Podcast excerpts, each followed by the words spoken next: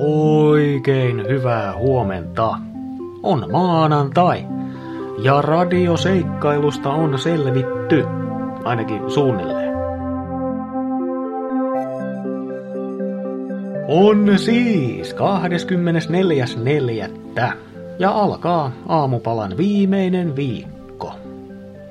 Nimipäivää tänään viettävät Pertti, Albert ja Alt. Tänään on myös kansainvälinen multilateralismin ja diplomatian päivä rauhan puolesta. Tämä on yksi YK virallisista päivistä ja käytännössä tarkoittaa sitä, että kunnioitetaan YK välityksellä tapahtuvaa monenkeskistä yhteistyötä. Eli esimerkiksi useamman valtion sitoutumista yhteiseen poliittiseen päämäärään. Jos tämä tuntuu liian jäykältä aiheelta, lisäksi tänään on väriliitupäivä – Klassiset myrkyttömät vahaliiduthan on jo 120-vuotias keksintö. Ei muuta kuin piirtelemään. Älä syö niitä liituja. Sää. Helsinki.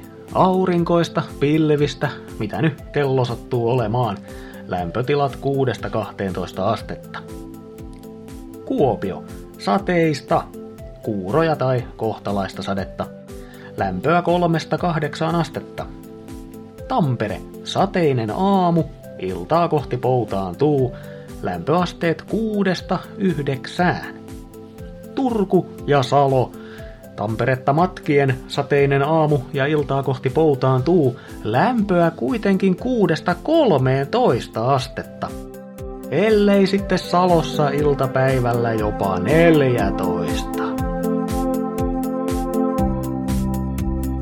Tiesitkö muuten, että kiroilevat ihmiset on parempia ihmisiä?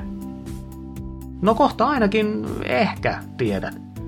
Nimittäin asiaa on tutkittu.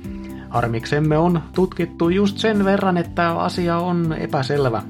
Yhtäältä näyttäisi kovasti siltä, että rumien sanojen käyttö olisi kytköksissä rehellisyyteen, Eli että kiroilija jättää turhat kiertelyt pois ja täten kertoo värikkäästi totuuden. Tähän viittaisi se, että kiroilijan ajatukset kulkee aivoissa suorempia reittejä. Ongelmallisesti joidenkin tutkimusten mukaan kiroilu kuitenkin voidaan yhdistää epärehellisyyteen, koska molemmat on niin sanottua poikkeavaa käytöstä. Eli että kiroilijaa ei kiinnosta tapakulttuuri eikä siten myöskään moraali. Onneksi hyvin laaja ja vakuuttava kolmen tutkimuksen yhdistelmä aiheesta sanoo, että sekä yksilötasolla että yhteiskunnallisella tasolla korkeampi kiroilun määrä tarkoittaa myös korkeampaa rehellisyyden tasoa. Ja hyvä niin, sehän olisi ihan paskaa, jos kiroilijat jumalauta valehteliskin vielä.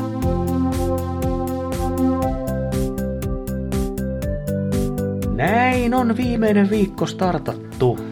Kiva, että olit mukana.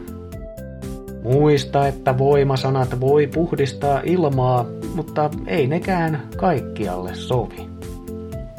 Minä olen ajoittain myös sopimattomasti kiroileva Mikko ja toivotan maukasta maanantaita. Just sulle.